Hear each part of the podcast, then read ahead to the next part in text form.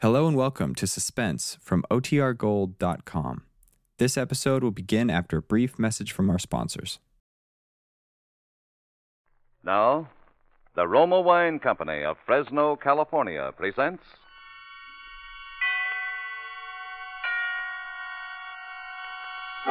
Suspense.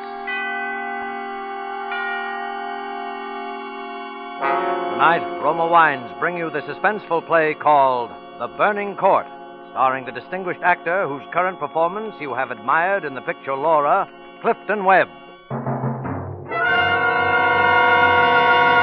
Suspense is presented for your enjoyment by Roma Wines. That's R O M A, Roma Wines.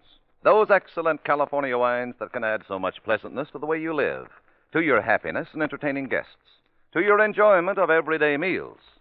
Yes, right now a glassful would be very pleasant as Roma Wines bring you a remarkable tale of suspense.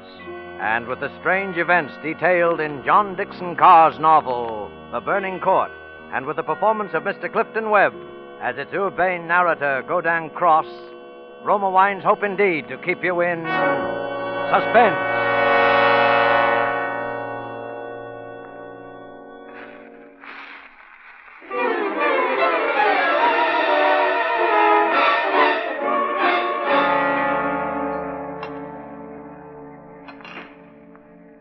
Pleasant fire, charming company, and a hostess who realizes that tea served in the Russian manner is the only manner in which tea should ever be served.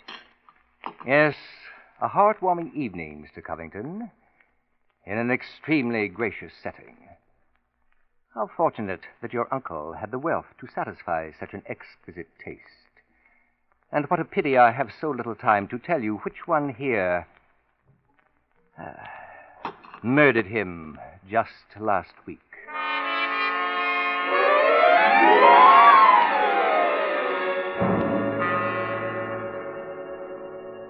Now, I believe we're all here. Ted and Mary Covington, Mrs. Henderson, the housekeeper, Captain, uh, uh, Brennan, I believe. Yes. And incidentally, yourself, uh, just who did you say you were? No wonder you police have had so much difficulty with the case. Uh, my name is Cross, Gaudan Cross, the writer. Well, well, why don't you say so? That book, A History of European Murder, that's yours, isn't it? Extraordinary. A policeman who reads. As a matter of fact, Captain, it's because of my latest book, Poisoning Throughout the Ages, uh, that I happen to be with you now. Uh, Ted Covington there is a member of the firm which publishes my work. I'd never seen him until tonight, when he himself told me what happened. He went back to last Friday afternoon, for it was then that he began reading my manuscript for the first time. He began it on the train, the commuter's train, which every afternoon deposits him safely and soundly in this charming suburb of Crispin. That is, if you care for suburbs. At any rate, I imagine he was almost home by the time he finished the first chapter. Then he turned the page. Attached to the following leaf was a picture, and looking at it, the young man stiffened suddenly and all but cried out his shock. It was a picture of a woman. Under it was printed Marie Dubronich, convicted of arsenic poisoning, St. Petersburg, Russia, 1731. Ted Covington was looking at a picture of his own young wife.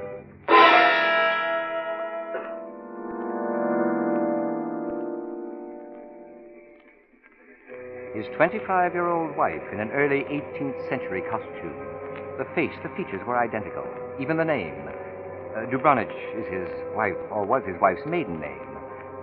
No, no, no, it was ridiculous. This woman in the picture was one of his wife's ancestors. Simply an amazing family resemblance. He wondered why Marie had never told him about. Ted Covington glanced down at the chapter to which the picture had been attached.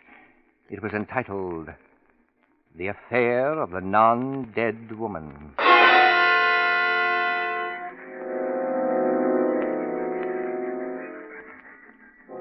But then the train was approaching the station, and he rose and walked out to the platform. Standing there for a moment, his eyes ran down the page. Marie de Brunich, it appeared, was quite a continental charmer in her day. With the beneficent assistance of arsenic, she had disposed of half a dozen husbands before she'd been caught. But caught she was. She was sentenced to death, the chapter concluded, and then beheaded and burned.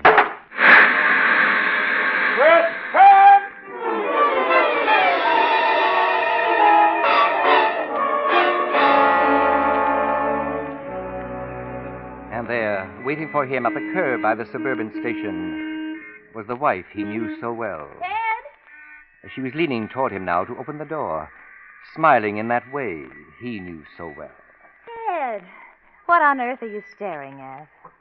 There's soft fire in your eyes. Oh, it's the street light, I guess. Oh, darling, you're silly and overworked. Come on, get in the car.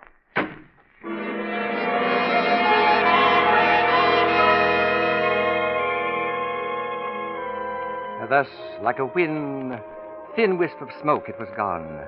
The unspeakably foolish concept. Laughable? Uh, that's what it really was. All right, let's hear it. What's so funny? oh, nothing, nothing at all, darling. I guess I just feel good. Oh, a fine mood for dancing tonight. Dancing? Now, Ted, you promised. You said if Uncle Miles showed a noticeable improvement, we could go to the club. You mean he's really better? Oh, there's no comparison. The doctor agreed with me. Darling, there, there's no reason in the world why we shouldn't let Mrs. Henderson stay awake for a change. None. Do her good, the old wi- What is the matter with you? oh, it's just that I, I started to call her a witch. It's a private joke, darling. Don't mind me. A private joke. And by the time they were home, it was even less than that. Ted was sitting in the living room when Marie entered and moved toward the fireplace. He studied her as she struck the match on the hearthstone, touched it with the little rolls of newspaper, stood back to watch the licking flames catch the charcoal, then the logs. As the light rose, illuminating her face and the lips barely parted in that ineffably curious smile, he was reminded again of her fragile loveliness and his absurd reaction to the manuscript. He glanced around. There it was on the table, where he placed it when he when he'd come in.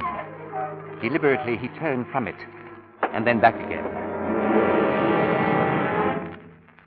The manuscript had been moved, only an inch or so, but moved. Keeping his back to his wife, he thumbed through that early chapter and discovered, just as he was afraid he would, that the picture itself was gone. For a long moment, he thought of what to do. Then, slowly, he turned around. This, uh, this book of crosses I brought home. Yes, dear. There was a story of a poisoner in it. It's funny, her, her name happens to be the same as yours. Your maiden name, that is. Look, darling, was she a relative of yours? Why, Ted, you're serious. Well, in a way, yes. I, I don't mean it's really important. It's just that, well, when you run across a person who was a top flight poisoner a couple of hundred years ago and who's a dead ringer for your own wife, you, you want to hear about it, that's all. Ted, what on earth are you talking about? Darling, be honest with me. Didn't you look at this manuscript when I was out of the room? No, You didn't take out a picture of a poisoner named Marie de Brunich? I most certainly did not. Somebody took that picture out of the manuscript. Oh, but who could it be? Mrs. Henderson has been in the back ever since we came in. And Uncle Miles, well, he's in bed in his room. I'm sorry, darling. It'll turn up. Forget it. Maybe I am overworked. I guess a little dancing is just the thing I need tonight. When they returned home, it had happened. Mrs. Henderson met them at the door. Ted's uncle had taken a sudden turn for the worse. Uh, hurry as fast as you can. We'll be right there.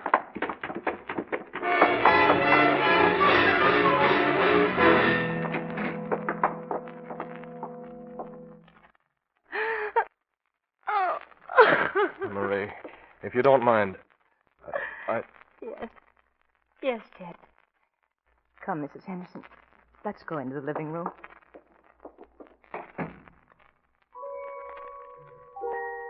he had wanted to be alone in the room. Not because of his great attachment to his uncle, who, save for Ted himself, was the last of his branch of the Covingtons, but because he had seen something. It was the silver cup under the edge of the bed, the cup of the late patient had used for his medicine. Ted moved over to it, stooped down. There were still a few drops at the bottom. And then, just as he was rising to his feet, his heart seemed to miss a beat.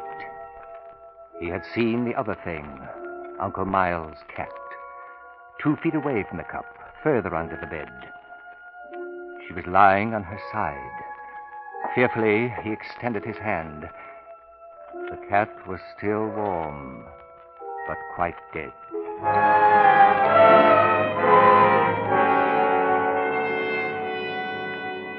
No one must know, not yet. There would be a funeral, a normal, official interment in the family crypt on the grounds. Meanwhile, the cat must be buried, disposed of, and the contents of the cup. The next day, at the chemist's, he was told it contained arsenic.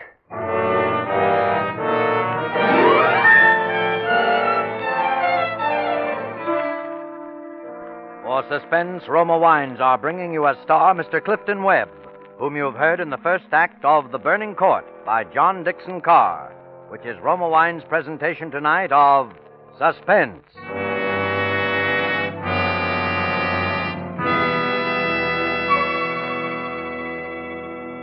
Between the acts of suspense, this is Truman Bradley for Roma Wines.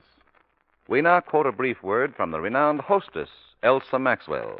I've found that one of the smartest ways to entertain during warm weather is to serve tall, iced, thirst quenching Roma refreshers made with distinguished Roma California wines. And it's so easy to enjoy frosty, satisfying Roma wine and soda. Simply half fill tall glasses with Roma Burgundy or Sauterne. Add ice cubes and sparkling water, and sugar if you wish. For a decorative touch, garnish with cherries and slices of fruit. And be sure to use Roma, for Roma wine is always uniformly good, the happy result of selected grapes, carefully picked at the very peak of character in California's choicest vineyards, gently pressed, then guided unhurriedly to perfection by the ancient skill of Roma's famed wineries. Yet, good as it is, Roma wine costs only pennies a glass. Remember, because of uniformly fine quality at reasonable cost, more Americans enjoy Roma than any other wine. R O M A, Roma wines. And now Roma Wines bring back to our Hollywood soundstage Clifton Webb as Gaudan Cross, writer and authority on Murder Through the Ages in The Burning Court, a play well calculated to keep you in suspense. Now, let me understand one thing, Mr. Cross. You're simply relating what Mr. Covington here told you. Yes, less than uh, 15 minutes ago, Captain. Then why not have Mr. Covington tell it himself? Uh, primarily because I can tell it more beautifully. Uh, Mrs. Covington. Uh, more tea. I'll get it for him, madam. Uh, you're very kind, Mrs. Henderson, but I'd rather you didn't miss even one facet of the story. Oh, well, I'm not leaving, sir. The samovar's right over here. Excellent. I think that you should know that earlier tonight, uh, just three days after his uncle's burial, uh, Ted Covington sat alone in this room, uh, contemplating some astonishing plan. Uh, this very night, long after Marie would retire, he himself would open the vault and exhume his uncle's body. A chemist had been engaged for a private autopsy. He was to look for traces of poison, yet Ted Covington wasn't so sure he could go through with such a plan. The door opened, and Marie came into the room, walking now quite softly across to the great fireplace. He studied her closely as she struck the match, then touched it to the crumpled scraps of paper. Oh, I thought you might be a little chilled. Chill. If only she knew the chill that was wrapped around his heart. If only she. He stopped short in his thoughts. For now the glow had risen against that somewhat childlike face. And suddenly he saw for the first time the faint wrinkles of age at her eyes. Now the light was higher, and there, there it was, the thin light crease, like an almost invisible star that encircled about her neck. Marie Dubronich, beheaded and burned in 1731. Yes, he was sure of it now. He had to go through with his plan.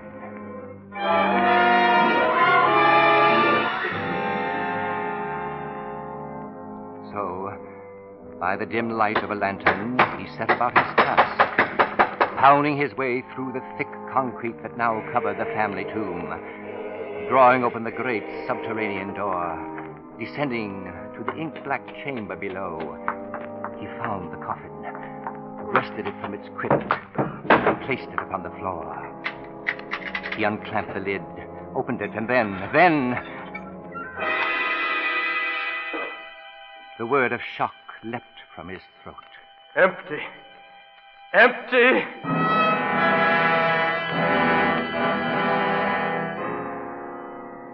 Empty. Empty, you say? Huh? Who's that? Who said that? I did, Mr. Covington, up here. Who are you? I'm Captain Brennan from the Office of the Commissioner of Police. Police? How did you. Who sent you here? Who told you about this? Why, your housekeeper, of course. You didn't think Mrs. Henderson saw the dead cat, did you? But she did. She also saw you bury it. That, as you know, was three days ago. So I've had a chance to do some delving. I must admit, Mr. Covington, that uh, when I learned your wife's maiden name was Dubronich, Marie Dubronich, I was really quite intrigued. Why? What difference does that make? Well, perhaps you don't know it, but that's a rather important name in crime history. Oh, but the same name, that's all. It's a coincidence, Captain. Yeah, isn't it? The case is full of them. Learned uh, most of her poison tricks, for example, from a lover of long standing, a fellow by the name of Krozitov. Gaudan uh, Krozitov. Cross? Gaudan Cross, let's say. Uh, hasn't your firm published books by a man by that name? hmm? Cross? Oh, this is some kind of a joke. But uh, what's even more interesting, Mr. Covington, is the fact that the name of the judge who sentenced Marie Dubronich to death by the burning court just happened to be Covington. Covington. Thurman Covington. An ancestor, wouldn't you say, of the man who just died? Or was murdered? An ancestor of yours, I might add. Oh, but you, you can't believe any of this. This nonsense about a long-time lover and a, a vengeance through the ages. Why, oh, it's fan- Captain, Captain Brennan. Yeah, down here, Freddie. Oh. Uh, no luck, sir. No answer at all. Place seems to be vacant. The Covington house? What? Yes, sir. Couldn't wake a soul. Get out of my way. Hey, Covington, come back here. Something's happened to my wife. You want me to stop him, Captain? I'll let him go. We'll follow him.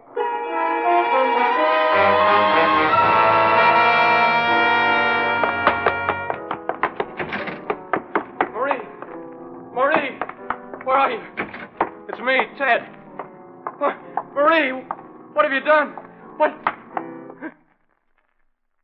Uh, good evening, Mr. Covington. Who are you? My name is Cross, Gaudan Cross, the writer. Cross. My wife. What have you done to her? You fiend. What have you done to my wife? Stop it! Listen to me. Why are you here? Why am I here? Because your wife, reading my chapter on Marie Dubronich, realized I knew more about the family than even she did. Because she found my phone number on the front cover of the manuscript. And because I know an exceptional case when I hear one. Does that answer your question? No, you know it doesn't. Can't you see I've got to.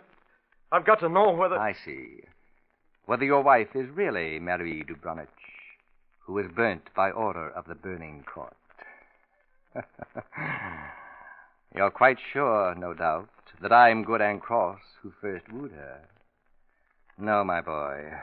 Marie Dubronich is no more your wife's real name than mine is Gaudan Cross. What?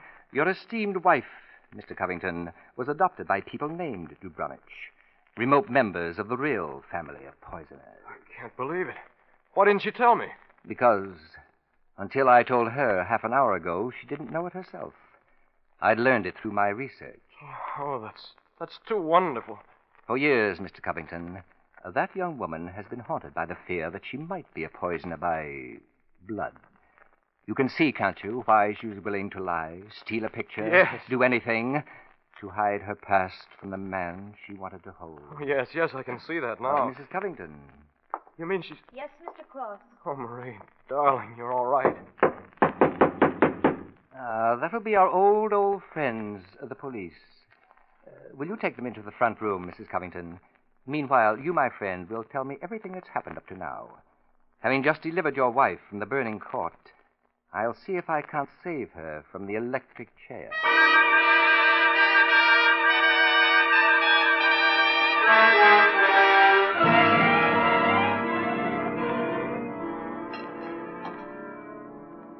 Sugar? Uh, Just pass it, please, Mr. Covington. There. Thank you. Ah, yes. Truly excellent tea. Uh, don't you agree, Mrs. Henderson? What? Oh, oh, yes, yes, it's very nice. Yes. Well, that, Captain Brennan, completes Ted Covington's personal account of the events leading up to the present. Let us now consider that supernatural hocus pocus of the body that walked out of the sealed in tomb. That body, let's agree, that never was in that tomb. Never in that tomb. No, Mr. Covington. It was disposed of long before. But who could have done it? Who could have kept that body out of the tomb? Who, Mr. Covington? Why, you, sir. What are you saying? Oh. What are you driving at? I don't understand what you. Well, It's very simple. You had to get rid of the body, Mr. Covington. You knew that eventually there was going to be an investigation. this this is a joke, isn't it? A rather bad joke on your wife. From a few historical coincidences, you built a murderess in your own wife's image. I, I won't listen to this anymore. Why should you? Look, Cross. Why would Covington here spend an hour smashing into a crypt for a body he knew wasn't there? Obviously, my dear Captain, to induce you to ask such a question, to impress you with his own innocence and his desperate concern for his wife's guilt. No, this isn't true. It can't be true. Of course not. Cross, just how, for example, could I have been in this house to poison my uncle and also at the dance that night? Easily. You simply left the dance that night. I left. The... It was Marie who. I explained how I looked for her. I... Uh, so you did. And you didn't see her, Mr. Covington, for the very good reason you weren't there. No, wait a minute. You were here, my friend, in this house, just as you had planned to. Be. No, no, you. Who but you, the nephew, could so naturally have handed his uncle a cup, a cup presumably of medicine? Don't listen to me. And who but you, of all those here, would have the strength to carry that body to the furnace, where it's now probably nothing but ashes? Lies. All lies. Why should I do such a thing? Why would I murder my own uncle? For the best reason that's ever existed a fortune. No, stop. You were the only heir. You'd get the estate, the money, the independence. Oh, please, Marie. Brennan, he's making this up. He, he's. Now, now, now. It isn't as bad as all that. Why, the police can never touch you. After all, where's the body? Where's the evidence? Ah. A truly delightful beverage. Yes, Mr. Covington. I'm sure you'll be quite comfortable in an asylum for the insane. And that is. Mr.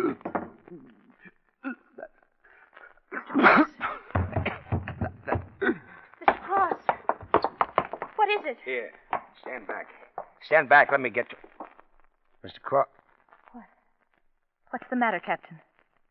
This man's dead. Dead. And from poison, if I know anything. Poison from that glass of tea. Ted! You! That glass Ted! was right beside you, Covington, and nobody else. Nobody else was no, near. No, Too bad he didn't drink it as soon as you hoped. I didn't do it. I Because didn't. a second ago, Covington, we had no evidence, no body to use against you. But we have now, Mr. Covington. We have now. I arrest you for the murder of Gaudan Cross.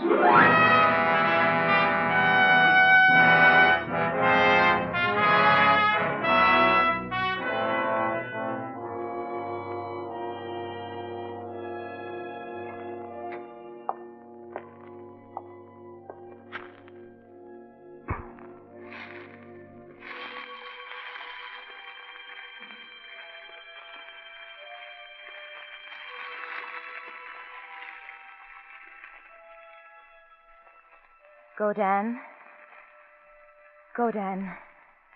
You're much too far away, my love. Gaudan. Much too far from the flame. So you've come back, dear Gaudan. Back within the hour. Back for you, Marie. For with all the Covingtons disposed of now, the old score settled at last, I know. There's no need to tarry longer. You were brilliant as ever, Gaudan. Superb in building the case against him. Magnificent in the suicide. I never even saw you take the poison. and I thought I'd taught you all the tricks. Closer now, much closer. Yes, Closer to the flame, Mary. yes, yes, Gaudan. Closer to me, my love.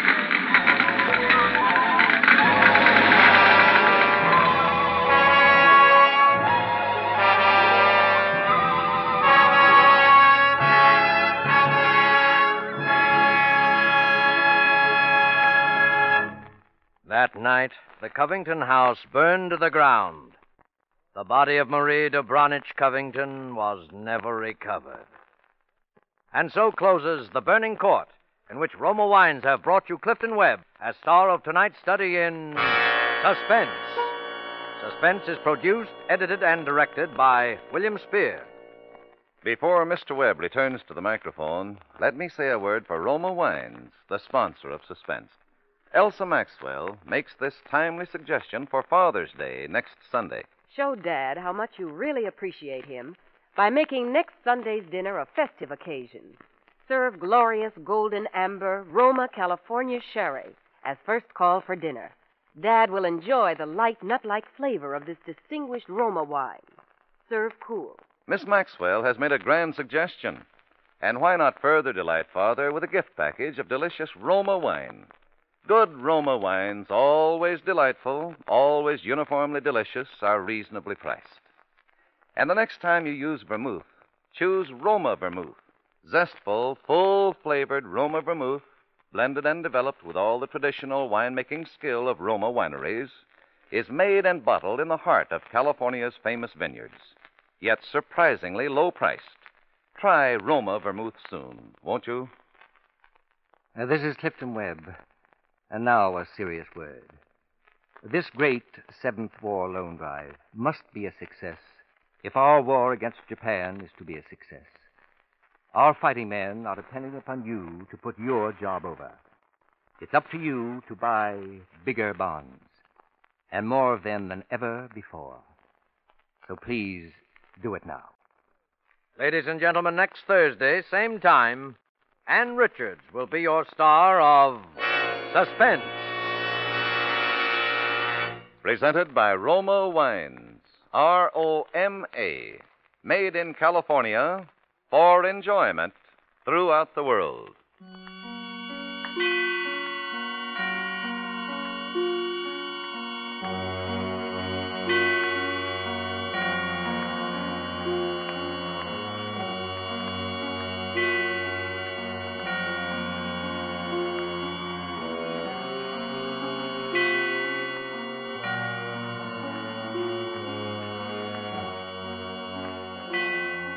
This is CBS, the Columbia Broadcasting System.